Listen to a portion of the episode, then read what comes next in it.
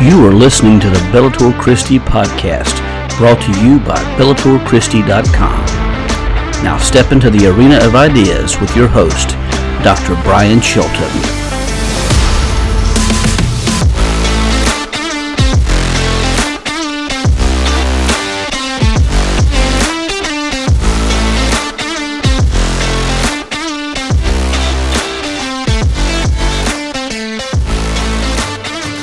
Hello, friends. My name this uh, my name is Dr. Brian Chilton, and you're listening to the Bellator Christi podcast, coming to you from the mystic, majestic mountains of northwestern North Carolina.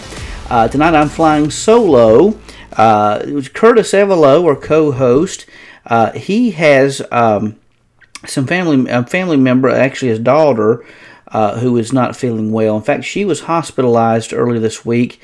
Um, I won't go into all the details about it, but do be much in prayer. She is getting better, and so we're thankful for that. Uh, so we want to continue to remember the Evelo family in our thoughts and prayers, and we, we pray that uh, uh, Curtis's daughter, oldest daughter, uh, has a speedy recovery. And just know that we're praying for you guys, and we love you guys, and uh, hope you all do, are doing well. Uh, believe it or not, we are in the final. We're in the final chapter of our winter Bible study, and we're in the final stretch of season seven. Uh, coming up next week, I want to kind of give you give you kind of the roadmap for the remainder of season seven. We only have really a handful of episodes left.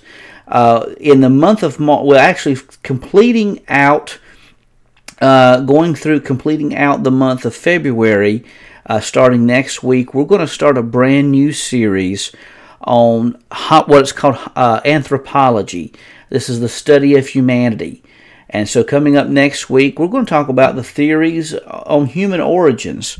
How did we get here? I mean, there are different viewpoints concerning uh, the the origin of humanity, where we came from, and a lot of that depends on your theological lens. And so, we'll talk a little bit about that coming up next week. Week after that, we've got an exciting an exciting uh, study on the human soul. We could have an entire series on the human soul, quite frankly. But we're going to touch a little bit on the whole the whole aspect of the human human soul. What is the human soul? Is it immortal? Uh, is what is it? Is it separate, distinct from uh, our bodies, or is it connected to our bodies, or is it a blend of both?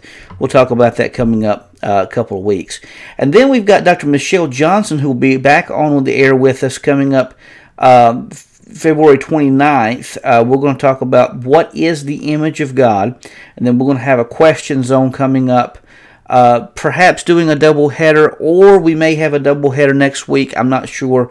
We got to work through that, uh, but we'll, we'll definitely have some great podcasts coming ahead. Coming up in the month of March, We've got a lot of guests coming on with us in the month of, month of March. Uh, Dr. Deanna Huff is going to join us March 7th talking about what does it mean to be human. We're talking about anthropology and hu- transhumanism. Transhumanism is a big topic uh, these days, so we're going to talk about that. We're going to this this topic's so big, we're going to have a double header with this one, not on the same night, but coming up the week after that, the 14th uh, Ryan Pauly, uh, who is in the DMN program at Biola University, he's going to come on the air with us and he's going to talk about his research into what it means to be human and the whole aspect of transhumanism coming up on the 14th. Dr. Leo Percer's back with us on the 21st talking about why are we here, what's the purpose of humanity. We've got another question zone coming up, and then Dr. TJ Gentry is going to rejoin us sometime around the latter part of March talk about the institution of marriage. What is marriage? What is it about? Why did God, as we speak to our humanity, what does it mean? Uh, why do we have marriages? We'll talk about that coming up the 28th. And then in the month of April, we've got uh, a handful of podcasts left talking about the nature of sin. And so that's coming up in April, and that will about wrap it up. We've got one episode in May um, and so some of these we may have double headers with, but um, but we, we really are really trucking right along. We only have just a few more podcasts remaining, and then season seven will be a wrap. Just to let you know, coming up season eight will, season eight will be our last season uh, we'll, as we talk about systematic theology. So after that, we're going to talk about some different things coming up. Uh, we may talk about biblical theology, looking at the the theological uh, teachings of each book of the Bible. That's a possibility, but we'll let you know more about uh, what's coming ahead. I will tell you in season eight. On season eight, we've got some exciting topics coming your way because we're going to talk about as we wrap up this, this study in systematic theology uh, we're going to wrap up talking about some big issues. We're going to talk about angelology. What are angels? We're going to talk about demons. What are demons? And their impact on humanity coming up in season 8. We're also going to talk about what's called ecclesiology, the study of the church. We'll talk about issues like what is a pastor? What was the whole intention, the biblical parameters about what a pastor is to do? What are deacons? Are deacons the bosses of the church? Not really, not according to the Bible. We'll talk about that uh, coming up in season 8. And then uh, we'll talk about uh, many other issues. And then coming up, like we'll talk about issues about baptism, uh, communion. What are those? What are those things about in that study? And then to top it off, we've got a tremendous study coming your way on eschatology, the study of the last things. What is their final resurrection? Uh, what does it? What, what are we talking about when we talk about the second coming of Christ? What is the millennial reign of Christ? Those are some issues we'll talk about coming up. Season eight. Season eight's going to be good. Uh, but it'll probably be a shorter season uh, coming up next week. We're probably going to to, to to trim it down from 32 episodes to probably around 24 episodes per season. But anyhow, that's coming ahead. And so I hope you join us for our future episodes right here on the Bellator Christi podcast. Well, enough about that. Let's jump into our text uh, right now. Tonight we are in Galatians chapter 6. Last week, I, let me just go ahead and, and just just just speak to the elephant in the room. Last week we had a rough go of it, technologically speaking. Uh, we we understand it. Last week was rough. We had a lot of technical glitches, um, but this week, you know, I, I'm flying solo. That may help the bandwidth a little bit. I'm not going to share my screen tonight. I'm not going to do that. I, I'm just going to encourage you to get your copy of the Bible follow along with me. I've got my copy right here that I'll be reading from, and and we'll just read together uh, Galatians chapter six. I encourage you to get whatever translation you prefer. I'm reading from the Christian Standard Bible, and so uh, tonight we're talking about the final instructions of grace that Paul gives the readers of the Church of Galatia. So there's going to be two things that he's going to talk about. Uh, in verses 1 through 10 of chapter 6, he's going to give the final instructions to the saints he's directing his these final instructions to the saints of the churches of Galatia. Now remember, this whole book of Galatians is directed to the whole aspect of divine grace.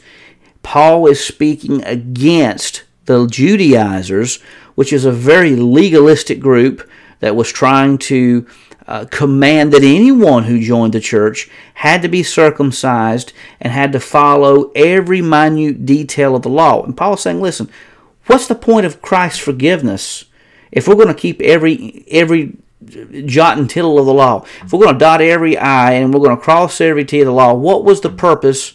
for Christ coming and giving himself, himself the cross. He says circumcision, if you want to do it, great, but it shouldn't be required because we have liberty as Christians. So he's going to give these final instructions to the saints. And then in verses 11 through 18, he's going to give some final instructions about the Savior. So instructions to the saints in verses 1 through 10, if you're keeping notes. And verses 11 through 18, he's going to give the final instructions about the Savior. So in verses 1 through 10, Paul writes his final instructions to the Galatians, Galatian believers reminding them of three laws. Now, he says, listen, the law can't save you, but we're under a different law, and he's going to talk about these three laws. First of all, he, he gives instructions concerning the law of Christ in verses 1 through 5. So let's go ahead and read verses 1 through 5. He says, Brothers and sisters, if someone is overtaken in any wrongdoing, You who are spiritual, restore such a person with a gentle spirit. Now, does that mean you come at them harshly and you say, You old blasphemer, you old sinner, you? No, absolutely not. He says you come at them with a gentle spirit. Come to them with a gentle spirit, watching out for yourselves that so that you also won't be tempted. He says, Carry one another's burdens. In this way, you will fulfill the law of Christ. Carry each other's burdens. For if anyone considers himself to be something when he is nothing, he deceives himself. Don't think more highly of yourself, Paul saying. Okay, um, let each person examine his own work, and then he can take pride in himself alone and not compare himself with someone else. Isn't that what we do all the time in today's church, in today's society? I'm not even talking about the church here, I'm talking about the church united. Isn't that what we do as Christians in the apologetic community? A, a, community that I love. It seems like we're at each other's throats anymore about this interpretation or this methodology. To me, that is the most ridiculous thing to debate a methodology. Okay? If it works for you and your ministry, go with it. If it doesn't, and something else works, use that. Let's stop bad mouthing each other. Uh, anyhow, that's a whole other topic. Uh, and not compare himself with someone else. If for each person will have to carry his own load. So there are a few things he talks about. First of all, the law's name in verses one and two. Uh, he says, you know, he, he's uh, he's he says in, in verse one, a person who falls into sin, or Paul calls this the, the law of Christ. In verse 2, it's called the law of Christ. Verse 1 A person who falls into sin at a vulnerable point should be spiritually restored with a gentle spirit, should be done gently because guess what? You could also fall for the very same sin. Don't don't think that you're that you're higher than someone else. Paul's saying uh, understand that you could, you know, so many times we, a, we as Christians, we look at someone who's fallen, we look at someone and we look at their sin and we say, oh, what a sinner are they, but we forget that we're just as bad of, of a sinners as that other person, maybe even worse, quite honestly. So Paul says, take care don't think that you're higher than someone else. Don't think that you couldn't fall for the very same th- sin or into the very same sin that that other person does. A danger for those doing such restoration is that they themselves may be pulled into that sin, Paul says. In verse 2, the person whose life is controlled by the Holy Spirit. Remember last week we talked about how the fruit of the Spirit is love, joy, peace, patience, goodness, kindness, gentleness, faithfulness, self control. When you live according to the ways of the Holy Spirit, you're filled with the Holy Spirit, you let the Holy Spirit take control of your life, then that's going to be the natural outpouring of the Spirit the natural outflow of the Spirit through your life to others. It's not something that comes from within us. It's, it comes from the manifestation of the Holy Spirit moving through us. If you're submitted to the Holy Spirit, then you can't help but to exhibit those fruits because it's not you producing them, it's the Holy Spirit in you, flowing through you. But that can only happen if you are submitted to the Holy Spirit, Paul's saying. So the Holy Spirit comes alongside and helps helps us carry the physical, emotional, and spiritual load threatening to crush other believers. So the law of Christ is simply put to love other people, to love your neighbor as yourself. And who is your neighbor? It's every single person you come across. It's every single person you encounter. Your neighbor may be a fellow citizen of this nation. Your neighbor may be someone who's not a citizen of this nation. Your neighbor may look like you, or your neighbor may not look a thing like you. Your neighbor may talk like you, or your neighbor may speak a different language. The law of Christ is to love your neighbor as you love yourself. And the neighbor was understood to be every single person you encounter. Friends, if we live life like that, and if our neighbors live life, lives like that, how much better would our society be? The law of Christ is to love others as you love yourself.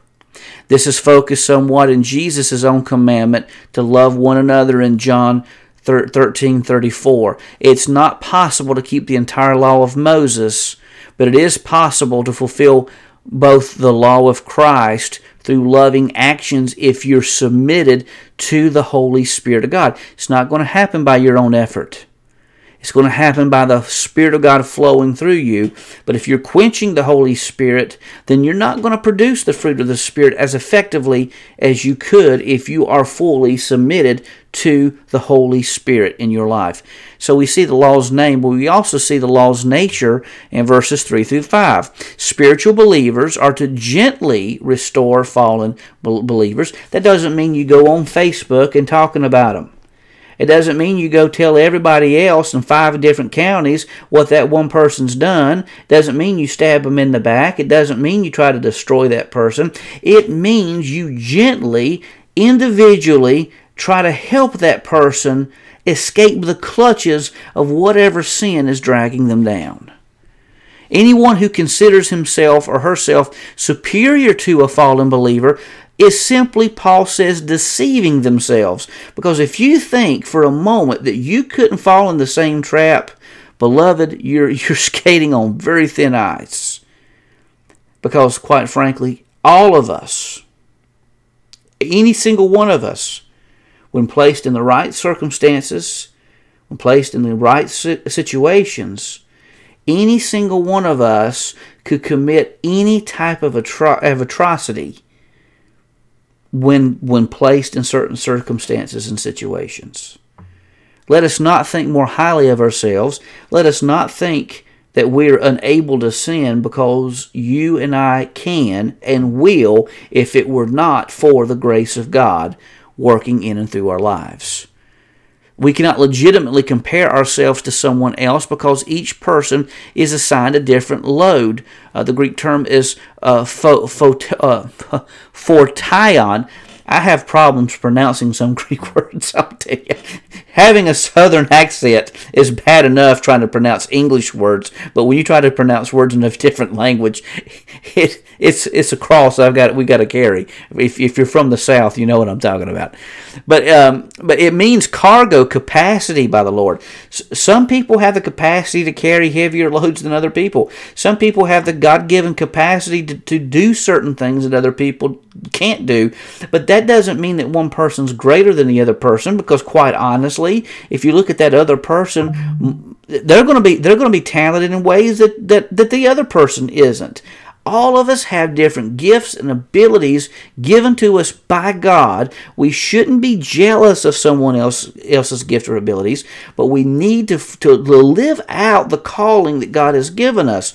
That's one of the beautiful things about working in hospice, working in the healthcare industry is the fact that you see people called in different disciplines, doing different things. And when everything works together, when you have the nurses, you have the CNAs, you have the chaplains and social workers and directors and physicians, eh, providers all working together, there's some tremendous things that can happen. There's some tremendous things, tremendous blessings that can come to an individual in need.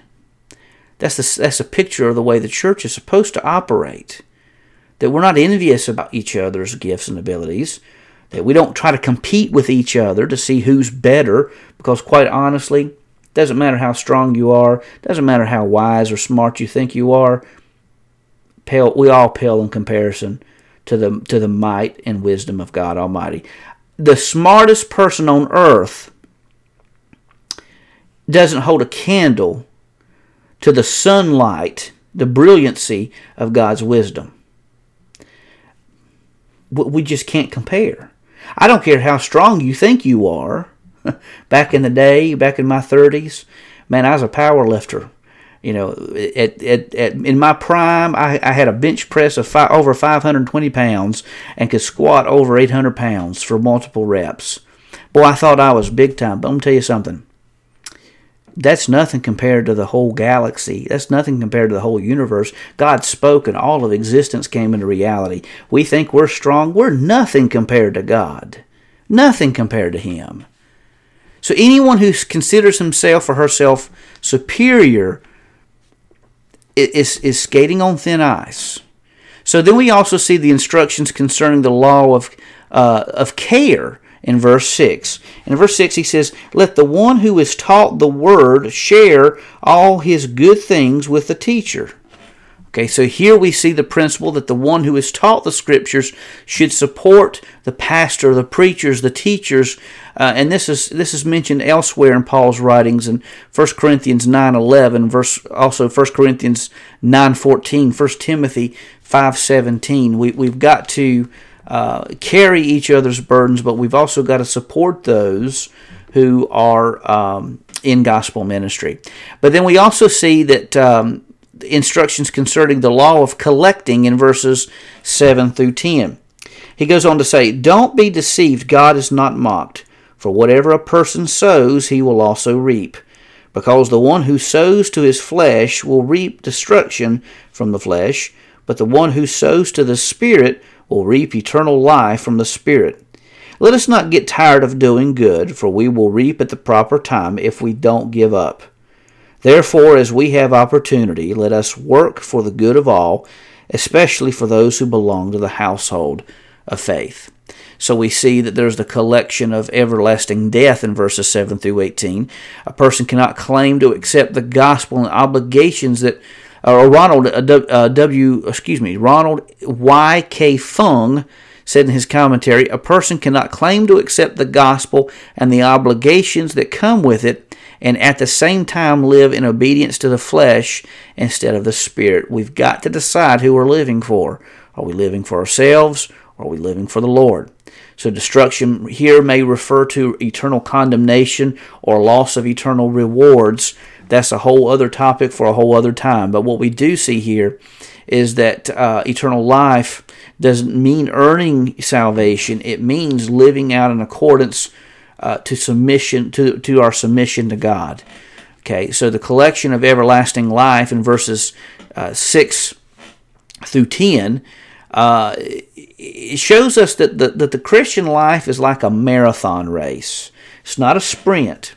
That's like whenever I went through the PhD program, I was told by many people who preceded the program uh, who, who in that program, but not only in that program, but other uh, doctoral programs, that listen, it's not a sprint. You're not going to get through it in a day.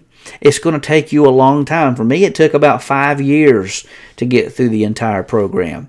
But the Christian life is even more like a marathon. Uh, let's not grow tired.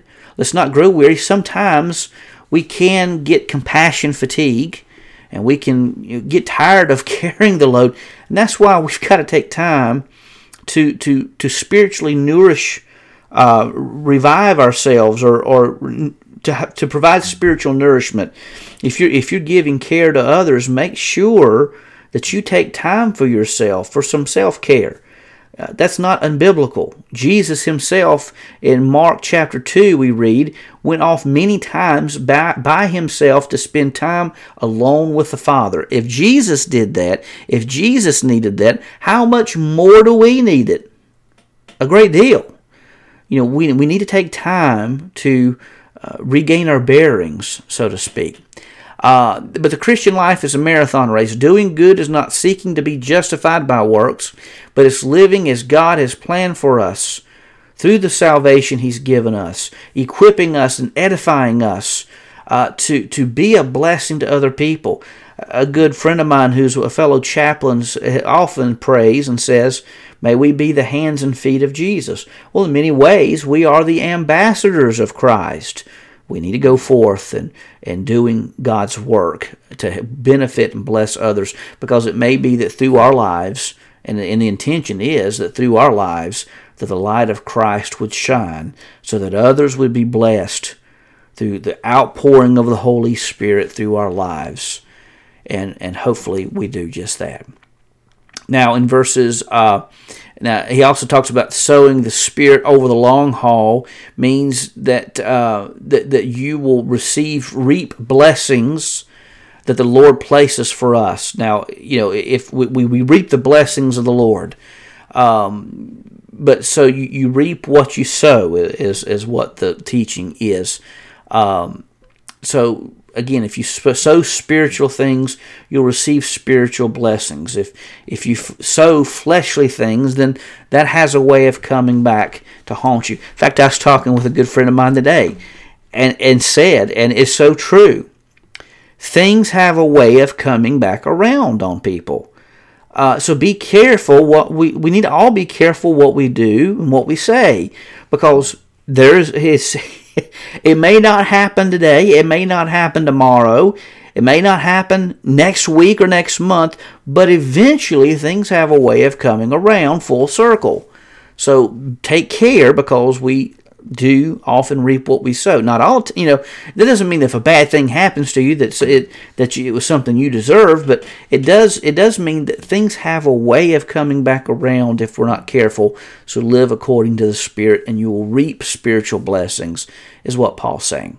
Now, the final section is in verses 11 through 18. He gives some final instructions. Now, let me recap the three laws that we mentioned. That Paul mentioned the law of Christ in verses 1 through 5. He mentioned the law of care in verse 6 and the law of collecting in verses 7 through 11. There he's talking about, excuse me, 7 through 10.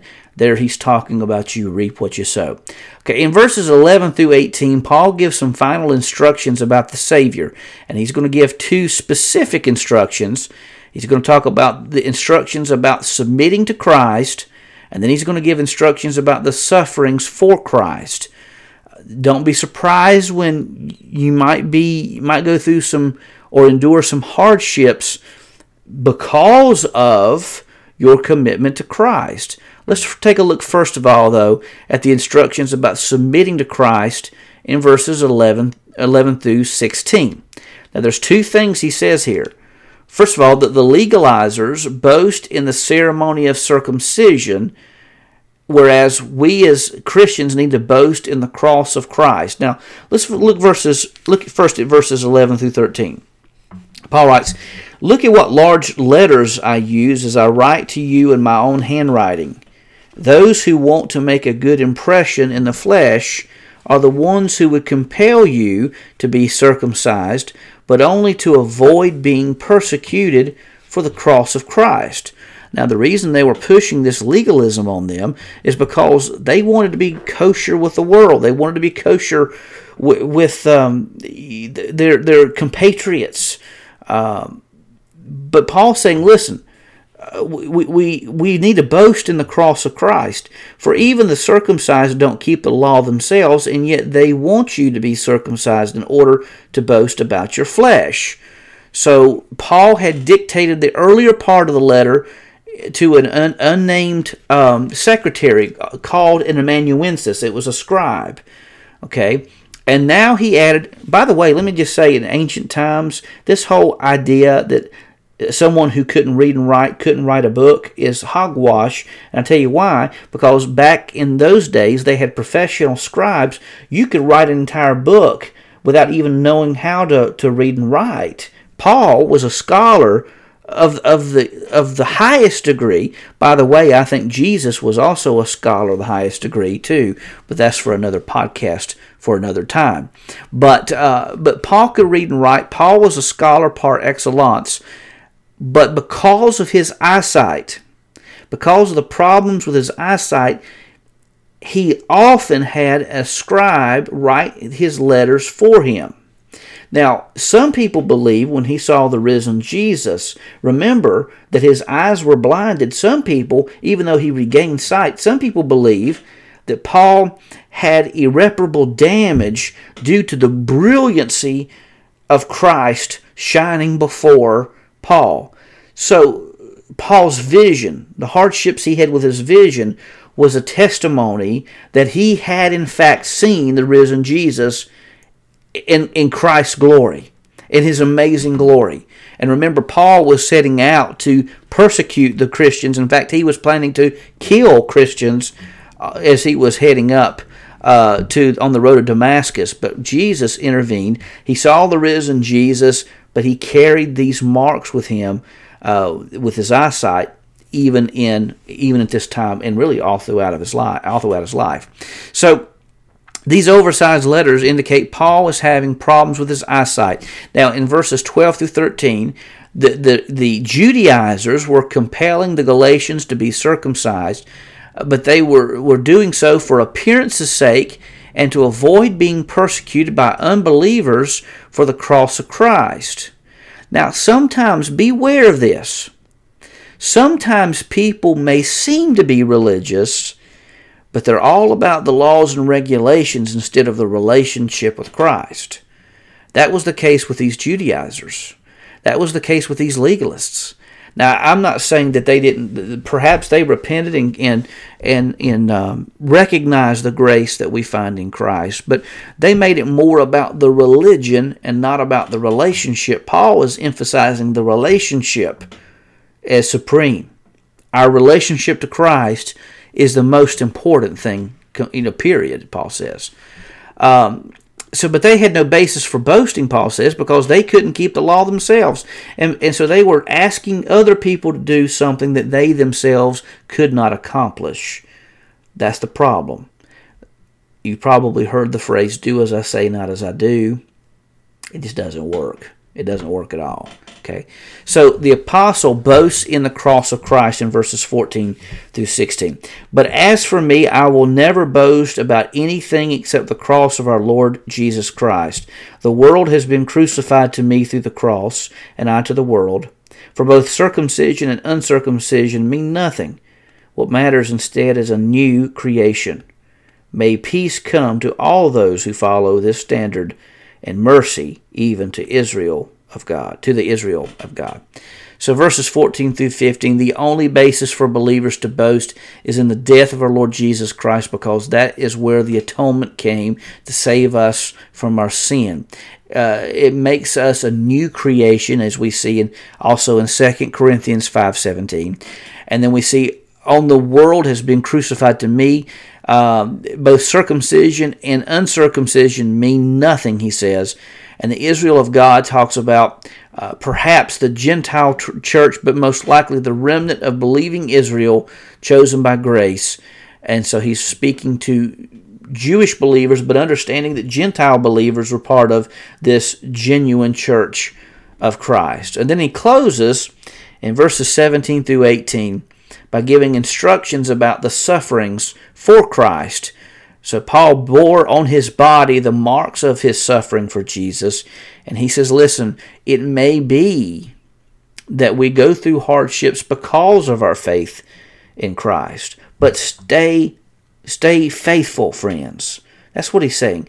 Remain obedient because Christ God will bless you far more than the world ever could. Let's read what he says.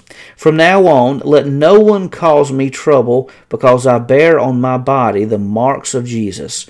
Brothers and sisters, the grace of our Lord Jesus Christ be with your spirit. Amen.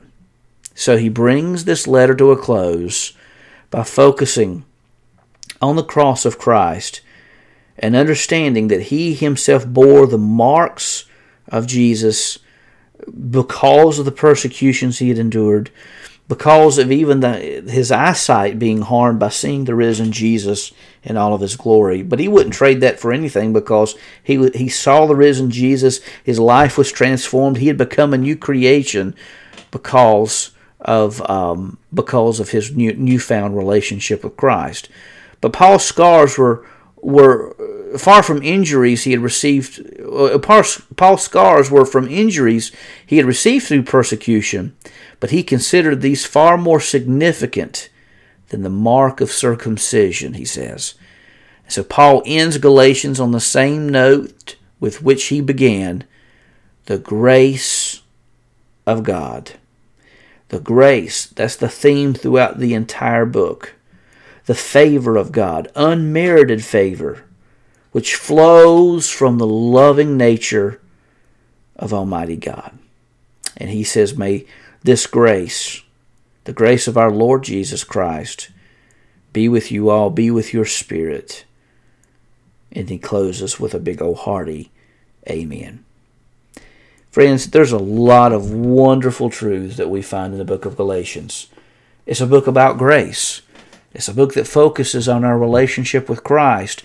It's a book that focuses on the law of Christ. And the law of Christ is not all of these minuscule rules and regulations we set for ourselves about whether women should wear dresses instead of pants. They didn't even have blue jeans back in the New Testament days, folks. Everybody had robes. They didn't have those things back in those days. So you know where where do we get these things that women have to wear dresses instead of blue jeans? Uh, all of these things. Th- this goes back to the very heart of what Paul was speaking about in the book of Galatians. We said all these rules and regulations and we, to, to make ourselves feel superior to someone else. But Paul reminds us, especially in chapter 6, that the law of Christ is not about making yourself bigger than someone else. It's not about making someone else feel small, but it's about bearing each other's burdens. It's about loving God with all your heart, mind, soul, and strength, and in so doing, taking up the law of Christ, which means to truly love your neighbor as you love yourself. There are a lot of lessons that we could learn from the book of Galatians. And I hope and trust that you have been blessed through this study. And we look forward to the next time that we not only step into the arena of ideas, but we greatly anticipate the day that we, we, we start a new Bible study series right here on the Bellator Christi podcast. This is Dr. Brian Chilton saying, God bless, and we'll see you the next time that we step into the arena. Take care, friends. We love you all.